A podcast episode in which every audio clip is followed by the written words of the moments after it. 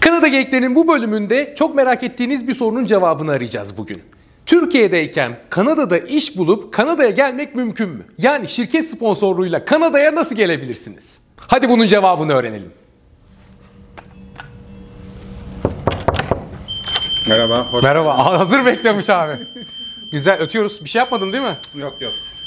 Peki biz şu an neredeyiz? Biz şu an Toronto Soundhound şirketinin tam merkezindeki ofisindeyiz. Neden buradayız? Bir Türk arkadaşımız Türkiye'den sponsorluk alıp buraya IT sektöründe çalışmaya gelmiş. Detaylarını öğrenmek için, bu şirketle ilgili daha fazla bilgi edinmek için, aynı zamanda da Kanada'daki IT sektörüyle ilgili Utku'nun deneyimlerini sizlerle paylaşmak için bugün buraya geldik. E lafı çok fazla uzatmadan hadi gidelim Utku'yu da konuşalım biraz.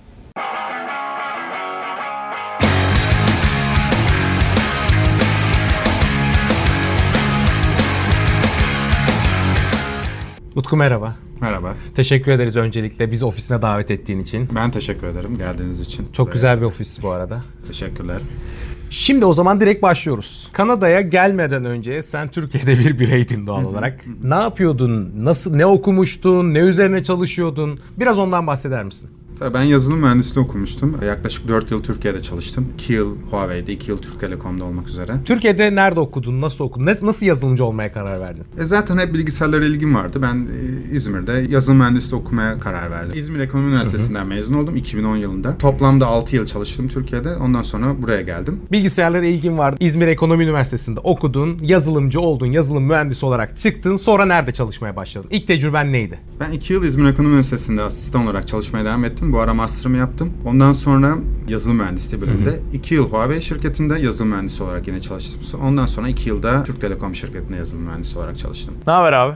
İyidir sen nasılsın? Benden dedik. Tekrar teşekkürler. Direkt soruma geçeceğim şimdi. Genelde burada tanıştığım Türk arkadaşlarıma da sormayı sevdiğim sorulardan bir tanesi. O kadar ülke varken neden Kanada'yı tercih ettin? Ben Kanada'yı tercih etmedim. Amerika'ya başvurdum aslında ama vize süreci için geciktiğim için şirket bana Toronto ofisleri olduğunu, buraya daha kolay alabileceklerini söyledikleri için mülakat sürecini bu şekilde başlatalım dediler. Ben de tamam dedim yani bir yapalım. Evet, genelde zaten Kanada'ya gelen Türklerin ilk böyle seçenekleri ben kesinlikle Kanada'ya gideceğim olmuyor. Hep bir farklı bir ülkeyi önce bir deneyip ya da düşleyip ondan sonra geri geliyorlar. Sanırım Evet. sende de öyle olmuş. Kanada hakkında çok da bir bilgim yoktu en başta. Çok göçmen aldığını biliyordum. E, Bazı şeylere işte Niagara Falls var tamam biliyorum ama çok da bir detaylı bilgim yoktu. İngilizce, Fransızca konuştu. Yani bu, bu, bu kadar biliyordum yani. Ne bir tanıdığım vardı ne bir şeyim. İlk defa ciddi ciddi bu mailleşme olduktan sonra düşünmeye başladım yani. Herhalde Toronto'da güzel bir yerdir. Şeyi de tabii biliyorum Toronto yaşam standartlarında biraz yüksek. İlk defa yani orada aklıma geldi. Şimdi biz Utku'nun işe başvurma sürecini merak ediyoruz. Neler yaptı, hangi süreçlerden geçerek buraya geldi onu bir merak ediyoruz. Ama öncelikle İngilizce seviyesi nasıldı? İngilizce seviyen nasıldı abi? IELTS aldın mı? Bir skorun var mıydı? Ne yaptın yani? İngilizceyi nasıl geliştirdin? İngilizcem iyiydi. Yani genel olarak ben hani ilkokuldan beri İngilizce öğrendiğim için iyiydi. TOEFL'a bu işle alakalı olmadan daha önce girmiştim. Galiba master için girmiştim. Ama hani iş başvurusuna ben de İngilizce bir şey sormadılar. Ama tabii ki yani sizin mülakat sürecinden geçmeniz için belli bir seviye İngilizce bilmeniz gerekiyor. Aynı şekilde mülakatlarda kendinizi sevdirebilmeniz için kendinizi iyi ifade etmeniz gerekiyor. Çünkü ilk başta insanlar ben bu insanla çalışır mıyım diye bakıyorlar. Şimdi şöyle bir ön yargı var. Yazılımcı adamın çok fazla iyi İngilizce bilmesi gerekmiyor. Sanki işte sohbet mi edecek, kod yazsa yeter gibi. Bu, bu yanlış değil mi öncelikle? Bundan bir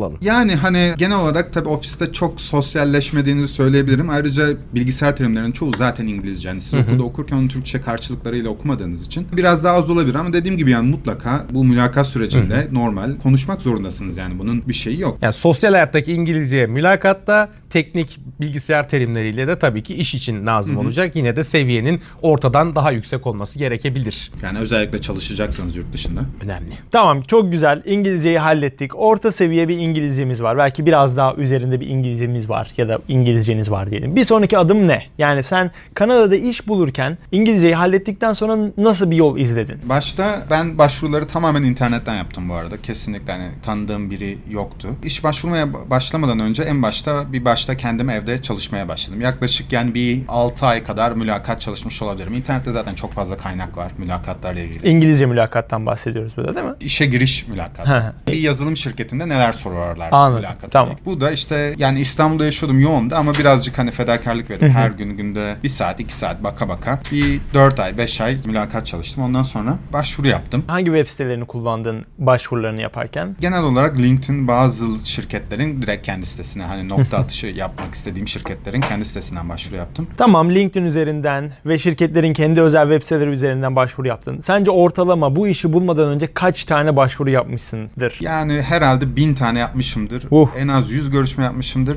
4-5 kez de son aşamaya kadar gelmişimdir. Bazen şöyle düşünebilirsiniz ya adam ne kadar şanslı. Başvuruyorsun işe çat diye seni alıyor. Ama gerçekten öyle kolay bir şey yok bu arada arkadaşlar. Hani çok sağlam bir şekilde belki 50 tane, 100 tane, 500 tane, 1000 tane Utku'nun yaptığı gibi işe başvurmanız gerekiyor ki 2-3 tane şirketle mülakat kısmına geçebilirsiniz. Zaten çoğu hani geri dönmüyorlar bile. Çünkü siz tanımıyorlar sizi. Siz bilinmeyen bir insansınız. Arada zor zamanlarda oldu, e, ümit kaybettiğim zamanlar da oldu ama hani sürekli devam etmeye, başvurmaya devam ettim. Soundhound'a başvurdum sonra. Bir tane orada pozisyon gördüm. Bana çok uygundu. Benim daha önce uğraştığım işlere çok uygundu. Özellikle Huawei'de yaptıklarıma.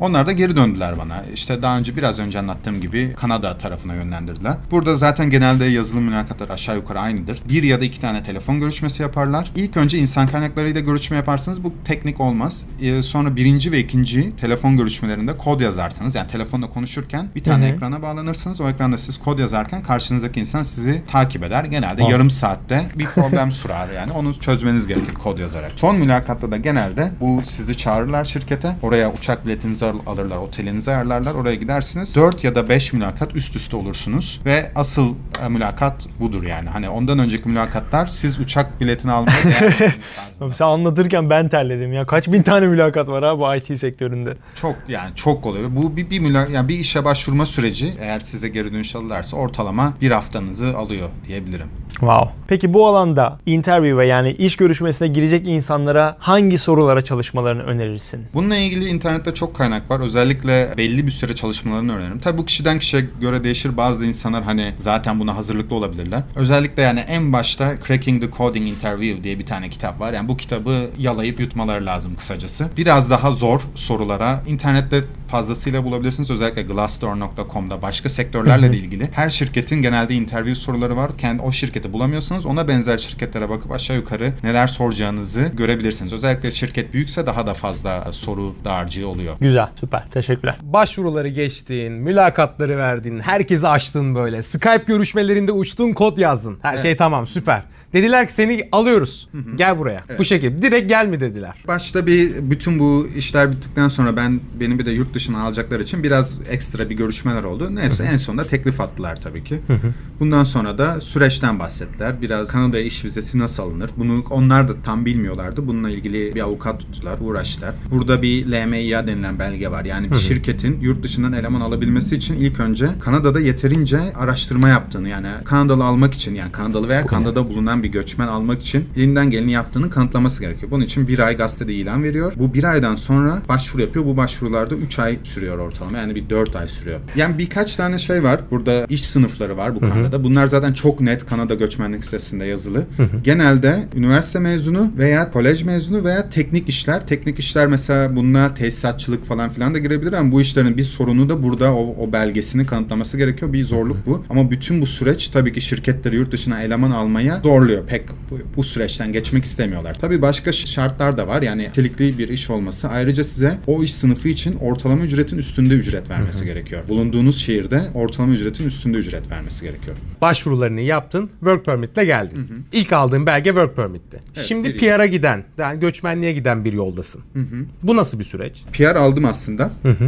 Tebrikler. Bravo. Bak biz orayı kaçırmışız. PR almışsın. Şimdi e, work permit'i bir yıl veriyorlar zaten. Bir yıl içinde sizin PR'a başvurmanız lazım. Başvurmazsanız bir daha LMIA belgesi alması lazım şirketin. Bu çok zor bir iş. Yani bir daha uğraşmayabilirler. Siz Sizin LMA belge- belgeniz varsa zaten göçmenlik puanınız otomatikman yükseliyor. Üstüne üniversite mezunuysanız İngilizceye bir daha girmeniz gerekiyor. Work permit alırken İngilizce sormuyorlar ama PR almak için tek İngilizce sınavına girmeniz gerekiyor. Ben de burada bir daha IELTS'e girdim hatta. Eşimle birlikte girdik hatta. Ondan sonra başvurdum. Zaten hani puanınızı gördüğünüz için o iş sizin burada işiniz olması ve bu işin LMA ile kanıtlanması zaten çoğu aşamayı geçtiğinizi gösteriyor. Şirkette işe başladın. Burada ne yapıyorsun? Soundhound seni neden işe aldı? Burada ne yapıyoruz? SoundHound ya zaten birçok e, izleyicinin de bilebileceği gibi SoundHound'ın iki tane uygulaması var. Biri Türkiye'de de ünlü olan müzik tanıma uygulaması. Yani bir yerde siz bir klapta müzik dinlerken bir müzik duydunuz, bu müzik ne diye merak ettiniz. Turuncu tuşa basarak bunu dinleyebiliyorsunuz. E, Dinletiyorsunuz ve o size hangi şarkı olduğunu söylüyor. İkinci olarak şarkıyı kendiniz mırıldanarak da bulabiliyorsunuz. İkinci- Çalışmıyor abi. Ben mırıldandım abi çalışmıyor. Onu bir çözersek burada yani. Ben mi yanlış mırıldanıyorum program mı mırıldanmamı anlamıyor acaba diye şey. Orada işte notaları doğru söylemek çok önemli. Nakarat kısmını doğru söylemek çok önemli. Ben bir şimdi gidip bir bakayım. hemen. Teşekkür ederim. Evrenin sesi kötü ondan Ay, ben belki yanlış notadan mırıldanıyor olabilir. Detone olmuş olabilirsin. Sonra Ee, ikinci uygulamamız yani şu an asıl büyük yatırımların olduğu uygulama. Hound dediğimiz bir uygulama. Burada bir tane sanal asistan yapıyoruz. Yani sorular soruyorsunuz işte İstanbul'da hava nasıl, işte Fransa'nın başbakanı kimdir, daha, daha bir sürü şey, çok kompleks bir sistem. Böyle bir sanal asistanımız var. Asıl yaptığımız iş ise bu sanal asistanın arkasında olan bir yazılımcıların bileceği API var. Biz başka şirketlere bunu yani bir konuşmadan anlama dönüştürme servisi yani bir konuşmayı daha mantıklı, formatlı bir dataya çevirip bunu sunuyoruz. Başka yazılımcılar da bizim API'ımızı kullanıp buradan yararlanabiliyorlar. İşte bir tane örnek şu an ya geçen aylarda açıklanan mesela Hyundai ile yapılan bir anlaşmamız var. Bu mesela yarın öbür gün biliyorsunuz artık sürücüsüz arabalar çok ünlü. Yarın öbür gün dediğinizde beni işte şu adrese götür dediğinizde biz onu arabaya anlatan kısımda yer alacağımızı düşünebilirsiniz. Bu bilişim sektörü gerçekten beni heyecanlandırıyor. Ama çok ciddiyim. Baya böyle heyecanla takip ettiğim sektörlerden bir tanesi. Aynı zamanda korkutuyor da. Çünkü bu Black Mirror dizisini izlediysen abi orada hani böyle işte suratını okutuyor ondan sonra gidiyor arılar seni sokuyor. Yani teknoloji hem güzel hem kötü bir şey. İzleyenler bilir zaten Black Mirror'dan da bahsettiğim kadarıyla. Hani şimdi sen demin dedin ya biz sanal asistan oluşturuyoruz. Bu asistana bir şey söylüyorsun sonra o senin yerine yapıyor falan. Yani bir cool, havalı bir şey ama aynı zamanda korkutucu da bir şey. Neyse soruma döneceğim. Bir an kendime gireyim. Asıl korkmamız gereken burada aslında şey değil, arılar değil ama yaratıcı işsizlik olmalı yani. Özellikle yapay zekanın günümüze girdiğimiz zaman bir sürü iş günümüzden yok olacak. O yüzden zaten IT sektörü de gerçekten çok ilerleyen ve hızla büyüyen sektörlerden bir tanesi oldu. Katılıyor musun bilmiyorum ama ben öyle görüyorum. Katılıyorum üstüne bir de gelecekte bütün işlerin teknolojiyle ilgisi olacak. Hı. Yani hani IT sektörü yani artık her şey IT olacak yani. Başka bir iş yapsanız bile, kimya mühendisi bile olsanız teknolojiyle haşır neşir olmak zorunda kalacaksınız. Evet. Kanada'daki bilişim sektörü nasıl peki abi? Buradaki bilişim sektörünü hani ileri seviyede görüyor musun yoksa daha ileride olan ülkeler var mı? E, Daha ileride olan ülke tabii ki Amerika Birleşik Devletleri. Çok daha ileri bir şeyde. E, Buradaki yazılım şirketlerinin yani Amerikalı yazılım şirketi de çok fazla ama burada birkaç tane çok büyük yazılım şirketi var. Bunu eminim sizin izleyicilerden de kullanan vardır. Özellikle e-alışveriş konusunda. Ayrıca bir tane çok büyük bir oyun şirketi var. Montreal'de yerleri var. Bunlar hani bayağı büyük oyunları yapanlar. Ubisoft adlı oyun şirketi var. Çok büyük. Bu Toronto'da da ofisleri var galiba. Bunun dışında tabii bankalarda, diğer şeylerde çok iş. Ama genel olarak hani sonuçta Kanada biraz daha servis odaklı bir şey- ülke. Yani daha böyle üretime çok da odaklı olmayan bir ülke. Şimdi benim takip ettiğim kadarıyla Kitchener ve Waterloo kısmında bayağı IT üzerine gelişimler var. Ve oraya işte Google, Amazon gibi büyük şirketler de kendi IT ofislerini oraya açmayı düşünüyorlar. Hatta açtılar da daha yeni bir sürü ufak startuplar var. Hani sen ne düşünüyorsun bu konuda? Gerçekten gelecek hani Amerika'dan yavaş yavaş kayar mı buraya doğru? Vergilerden dolayı falan yoksa yok her zaman Kanada'da ikinci planda kalır Amerika daha mı önde durur sence? Benim düşüncem bence Amerika biraz daha önde durur ama Kanada'da tabii ki bir gelişme olacak gibi gözüküyor. Özellikle burada çok fazla göçmen olması ve göçmenliğin Amerika'ya göre daha kolay olması özellikle günümüzde. Ee, Donald Trump sağ olsun.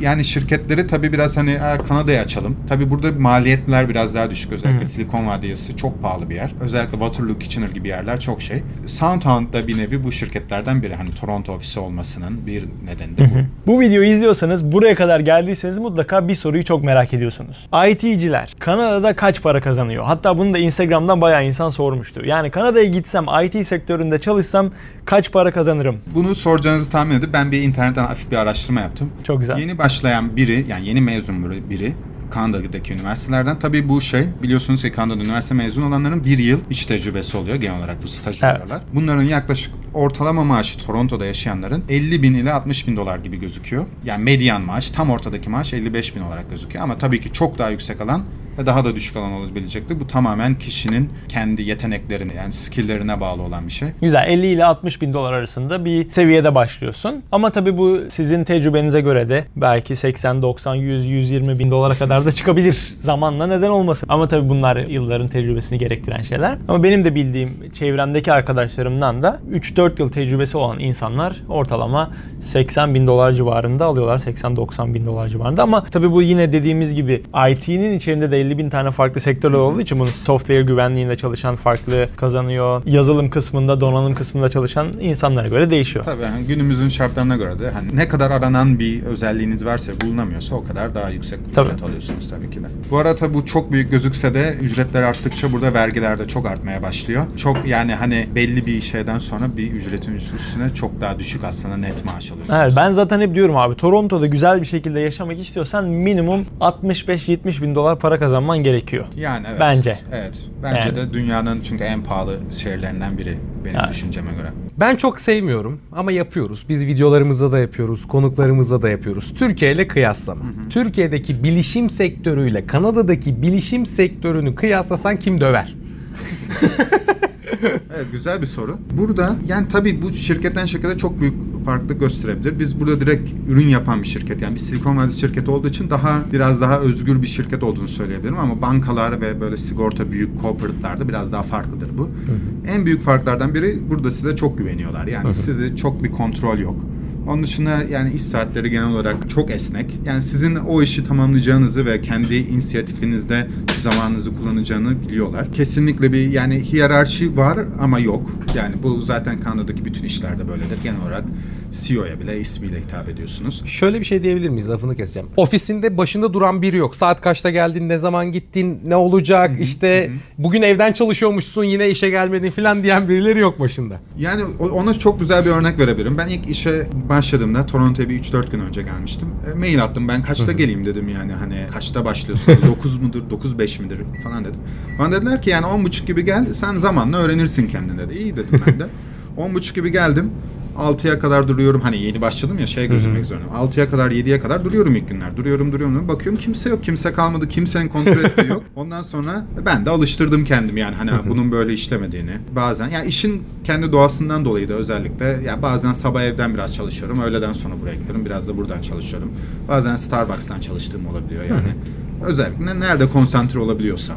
O gün yorgunsam e, evden çalışabilirim. En büyük şey bu. İkincisi güven. Üçüncüsü size büyük sorumluluk veriyorlar. Ya ayrıca tabii burada haftalık happy hour'lar oluyor. Bunun dışında başka şirket etkinlikleri oluyor. Bu şekilde sizi motive etmeye yani şirkete bağlı tutmaya çalışıyorlar. Peki Kanada'da yaşayan bir Türk birey olarak buradan memnun musun? Kanada'da sosyal hayatın nasıl? İki yıldır buradasın, kışla barışık mısın? Biraz da bundan konuşalım şimdi. Sadece çalışmakla olmuyor işle. Para her şey değil. Genel olarak ben memnunum. Geçen kış çok soğuktu. Tabii siz de tecrübe ettiniz. Bir önce kış o kadar kötü değildi yani. İlk geldiğim kışı çok kötü dediler. O kadar kötü geçmedi. Onun dışında Kanada genel olarak hani bir gelişmiş ülkeden bekleyebileceğiniz her şeye sahip. Ama bazı konularda tabii Türkiye'den daha yavaş, bazı konularda daha hızlı. Yani şehir daha düzgün kurgulanmış. Yani herkesin size saygısı var. Bu her yerde yansıyor. Benim en çok dikkatimi çeken Kanada'da kaldırımlar müthiş düzenlenmiş. Yani bir bavulunuzla kaldı yani kaldırımda hiç kaldırmadan bavulunuzla havalimanına kadar gidebiliyorsunuz. Yani mutlaka o kaldırımlardaki rampalar düzgün kurulmuş ve önünde hiçbir şekilde araba yok. Özellikle yani bebek arabası falan olanlar varsa çok rahat gezebiliyorlar. Üstüne parklar, şehir müthiş yeşil bir şehir. Yani ben Avrupa'daki şehirlerin bu kadar yeşil yani zor gördüm. Toronto özellikle acayip yeşil bir şehir. Şimdi şunu fark ettim Utku'yla da konuşurken. Bizim konuştuğumuz insanlar genelde Kanada'da pozitif yönüyle yaşayan insanlar. Yani bazılarımız istiyor ki çok fazla olumsuz yönlerini söyleyelim. Kanada böyle kötüdür, böyle şeydir, hepimiz zorluk çekiyoruz filan. Ama Eray'la ben de pozitif insanlarız. Her zaman Kanada'nın pozitif yanlarını görmeye çalışıyoruz. Ki böyle yaşamak daha kolay oluyor ve mutlu oluyoruz. Evet. Sen de mesela verdiğin şu örnekte bile ne kadar pozitif bir insan olduğunu hani kaldırımla bavulumla havalimanına gitme örneği benim için çok pozitif bir düşünce ve harika bir şey. Evet. E, tabii olumsuzlukları da var yani hani ama benim için olumlu yanları daha fazla ağır basıyor. ama tabii burada da yani doğal olarak kimseyi tanımıyorsunuz ve zaman zaman çok zorlandığımız vakitler oluyor kimsenin bizi yani burada yalnızsınız sonuçta yani kimse sizi şey yapmayacak. Yani kimse arayı arayıp sorabileceğiniz çok fazla bir yani yardıma ihtiyacınız olduğunuzda çok da fazla bir insan olmuyor. Peki gelecek insanlara tavsiyelerin ne olur abi? Bu kadar insan izliyor. Çok da fazla soru da gönderiyor arkadaşlarımız. Hani IT alanında nasıl çalışabilirim, nasıl iş bulurum diye. Genel olarak senin hikayeni paylaştık. Onlara vereceğin pozitif, güzel böyle bir motivasyon konuşması son olarak senden alabilir miyiz? İlk önce yani iş arıyorlarsa bulacakları işi iyi araştırmalarını öneririm. Mülakatlara çok iyi çalışmalarını. İkinci olarak hiç yani işe başvurmadan önce bir 3-6 ay arası tabii bu kişinin seviyesine bağlı olarak bu konuda çalışmalarını öneririm. İkinci olarak ne kadar özel ve aranan bir iş yapıyorsanız iş bulmanız bu kadar kolay olacaktır. Yani o kadar kolay olacaktır. Son olarak da şunu söyleyeyim. Bence sadece tek bir ülkeye de yönelmemelerini öneririm. Başka alternatiflerini de düşünmelerini öneririm. Yani ne kadar geniş tutarsanız arama kümenizi bu kadar şansınızı arttıracaksınız. Bir de son olarak Instagram'dan bir soru sormuştuk. Seninle buluşmadan önce arkadaşlar IT sektöründe Kanada'da çalışan birisine sormak istediğiniz sorular nelerdir diye. Onlardan birkaç tanesini buraya yazdık. Şimdi onları okuyacağım. Bu arada Instagram'dan gelen soruları da okuyoruz. Hepsine cevap veremesek de bu da kanıtıdır. Soruların olanlar aşağı yorum olarak yaz. Türkiye'de mezun olduğumuz diploma ile burada yani Kanada'da iş bulmak mümkün mü? Direkt yeni mezun olarak Türkiye'den direkt buradan iş bulmak pek mümkün değil. Bulanlar elbette olmuştur. Ama genel olarak yani siz bir risksiniz. Sizi kimse tanımıyor. Genel iş tecrübelerinizle CV'nizi güçlendirirseniz daha yararlı olacaktır. Yazılımcılık yapmak için nereden başlamalı? Yani günümüzde tabii internet var. İnternetten başlanmalı. O iyi İngilizceniz varsa artık Türkçe kaynak da yeterince vardır. İnternette ararsınız programlamaya nasıl başlanır müthiş kaynak var ama sadece onlarla sınırlı kalırsanız hiçbir şey olmaz. Hangi programlama dilleri daha popülerdir? Yani bu sizin hangi alanla ilgilendiğinize göre değişecektir. Bununla ilgili yeterince bilgi internette bulmak mevcut bence. Çok detaylı analizler var. Hani hangi dillerdeki iş ilanları artmış diye. Ama dilden ziyade alan bence daha önemli. O alana göre diller değişkenlik gösterebiliyor. Özellikle data alanlarında Python ve R gibi diller daha popüler. Onun dışında enterprise uygulamalarda Java ya da C Sharp gibi diller de bayağı popüler. Web uygulamasında JavaScript zaten artık bir standart. Yani hangi alanla ilgileniyorsanız ona göre o dili seçebilirsiniz. Oyun geliştirme için ne düşünüyorsun? Ya ben bir aralar ilgi duydum ama çok da ilerletmedim. Çok bilgim olan bir alan değil. Ama oyun geliştirme sektörü çok büyük artık Hollywood standartlarına ulaşmış durumda. Wow. Ama çok fazla insan çalışıyor ve zor bir iş. Gerçekten çok zor. Bir önceki soruya da cevap vereceğim gibi tamamen yine ilgi alanınıza bağlı. Yaptığınız işte başarılı olursanız işte bulabilirsiniz. Sektör çok büyük. Open source kültürü yaygın mı? Tabii genel olarak Türkiye'de de zaten çok yaygın. Burada da yaygın. Yani genel open source şeyler kullanıyoruz. Çok teşekkür ederim Instagram sorularında cevapladığın için. Umarım sizlere de yardımcı olmuştur. Çok yararlı, çok bilgilendirici, harika bir video olduğunu düşünüyorum ben. Çok teşekkürler Utku. Ben teşekkür ederim. Yani sizin sorularınız yönlendirdi özellikle bunları. Bize soru gönderen, bu soruları sormamıza sebep olan Instagram takipçilerimize de teşekkür ederiz. Bizi Instagram'dan, Kanada Geyiklerinden takip edebilirsiniz. Bu videonun altına da yorum yazarsanız, düşüncelerinizi paylaşırsanız bizim için çok güzel oluyor. E ne yapmaları gerekiyor tabii bizi takip etmeleri için bir daha abi? Abone olmaları gerekiyor. Mükemmel. Yani abone olursanız bizim için de harika. Bu arada sen bizim videolarımızı izliyordun değil mi? Evet. Bizim tanışma sebebimiz de öyle. Utku bizim videolarımızı izliyordu eşiyle beraber. iletişime geçtik ve bugün karşınızda Kanada Geyikleri sayesinde oturuyoruz. Biz de arkadaş olduk, tanıştık. Bundan sonra beraber kahve içeceğiz. Yapay zeka falan yapacağız evde. Düşünsene böyle bir hobi. Abi ne yapalım bugün? Bir şey Robot. tasarlayalım. Robot yapalım. Tekrar teşekkürler abi. Şimdi sen de ofis turu yapmak istiyoruz. Bize ofisini gezdirir misin? Tabii gezdiririm. Ee, Harika. izleyenler için de SoundHound uygulamasını indirebilirsiniz Türkiye'den. O kadar konuştu adam uygulamasının reklamını da yapsın ya bence de indirin. Shazam mazam bunlar hikaye SoundHound indirin. Ben de SoundHound kullanıyorum filan. Evet, en iyisi o. SoundHound'a da bize 15 bin dolar verdiği için teşekkür ediyoruz bu videoda. Utku da bundan sonra bizim videolarımızı kurgulayacak. Yapay zeka yapacak. O kurgu... Keşke böyle bir şey olsa süper olur ha. Çeki giderken ha, unutmayın da ben şey Ha, tamam ben şey yaparım. Ofisi gezdikten sonra alalım abi çeki. Teşekkürler. Hadi bu şey yapalım. Sohbetimizi çok güzel ettik ama çok merak ettiğimiz konulardan biri ofisi gezmek. O zaman başlayalım. Kapıdan girdik. Hemen bu tarafa doğru mu gidiyoruz? Evet böyle girebiliriz. Burası toplantı odası. Çok da büyük bir ofis değil burası tabii. Ee, Çok fazla insan çalışmıyor. Burası toplantı odası gördüğümüz gibi. Toplantılar burada yapılıyor. Evet. Bir arkadaşımız Aynen. çalışıyor galiba. Evet. Hi Vanessa. O zaman çok fazla rahatsız etmeden Evet, rahatsız toplantı etmeden. odasından çıkalım. Böyle ofislerin olmazsa olmazı küçük de olsa bir oyun alanları olacak. Evet. aha. Bu ofis işte biraz daha küçük olduğu için çok da yerimiz yok. Ama işte yakın zamanda yeni ofise taşınınca umarım daha fazla yerimiz olacak. Daha büyük oyun alanları olacak yani. Evet, Tilt daha büyük. masası filan ne bileyim bowling. Neler olacak? Tenis kortu. Tenis kortu içeri. Biliyorsunuz biz- sahası. Biz tenis tenisi Doğru. seviyoruz biliyorsun. Tenis e, uzmanı olduğunuzu duydum. U, e, iyi bilir misin bilardoyu? Ben pek iyi oynayamıyorum ama günde bir maç yaparım. Günde bir maç. Belli zaten yani genel olarak çok iyi bilmiyor sevgili Kanada geyikleri izleyenleri. Genel olarak ofistekiler bilmiyor. Masanın haline bir bakın. Şunu ne olmuş yani çizik içinde. Topların dağılımından da zaten e, çok yakın zamanda oynandığı belli. O zaman ofisin geri kısmında sana Era'yı bırakıyorum. Biraz da ona göster. O görsün. Burası sanıyorum resepsiyon. Giriş Yani yerimiz, gayet. Anlatmaya gerek yok Kapıyı görüyorsunuz. çalınamız zaten çok olmuyor ama orada, bu masa burada. Abi burada alkoller var ya bildiğin yani işte Bacardi'sinden, Romun'dan tut birası, viskisi bütün her şey var. Evet. Ne diyorsun? E, bu happy hour tabii düzenleniyor burada. Bunlar için e, alınan stok bu.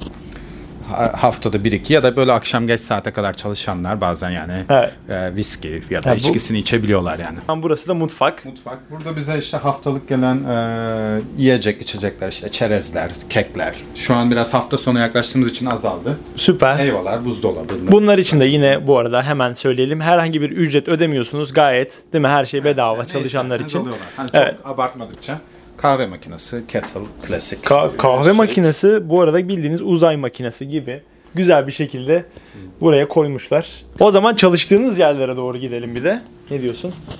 Burada biz hani Türkiye'den farklı olarak küpler içinde çok herhalde Amerikan stili olsa gerek bu. E, herkesin bir küpü var. Benim Aynen. küpüm de şu ilerideki. Hadi o zaman senin küpüne doğru gidelim. Burada bir 20-25 kişi çalışıyor. 20-25 kişi. Sadece bu ofiste bir de yan ofiste de bir 10 kişi var. Şey oluyor. Burası da Utku'nun çalıştığı yer. Ben şöyle bir oturayım bakayım.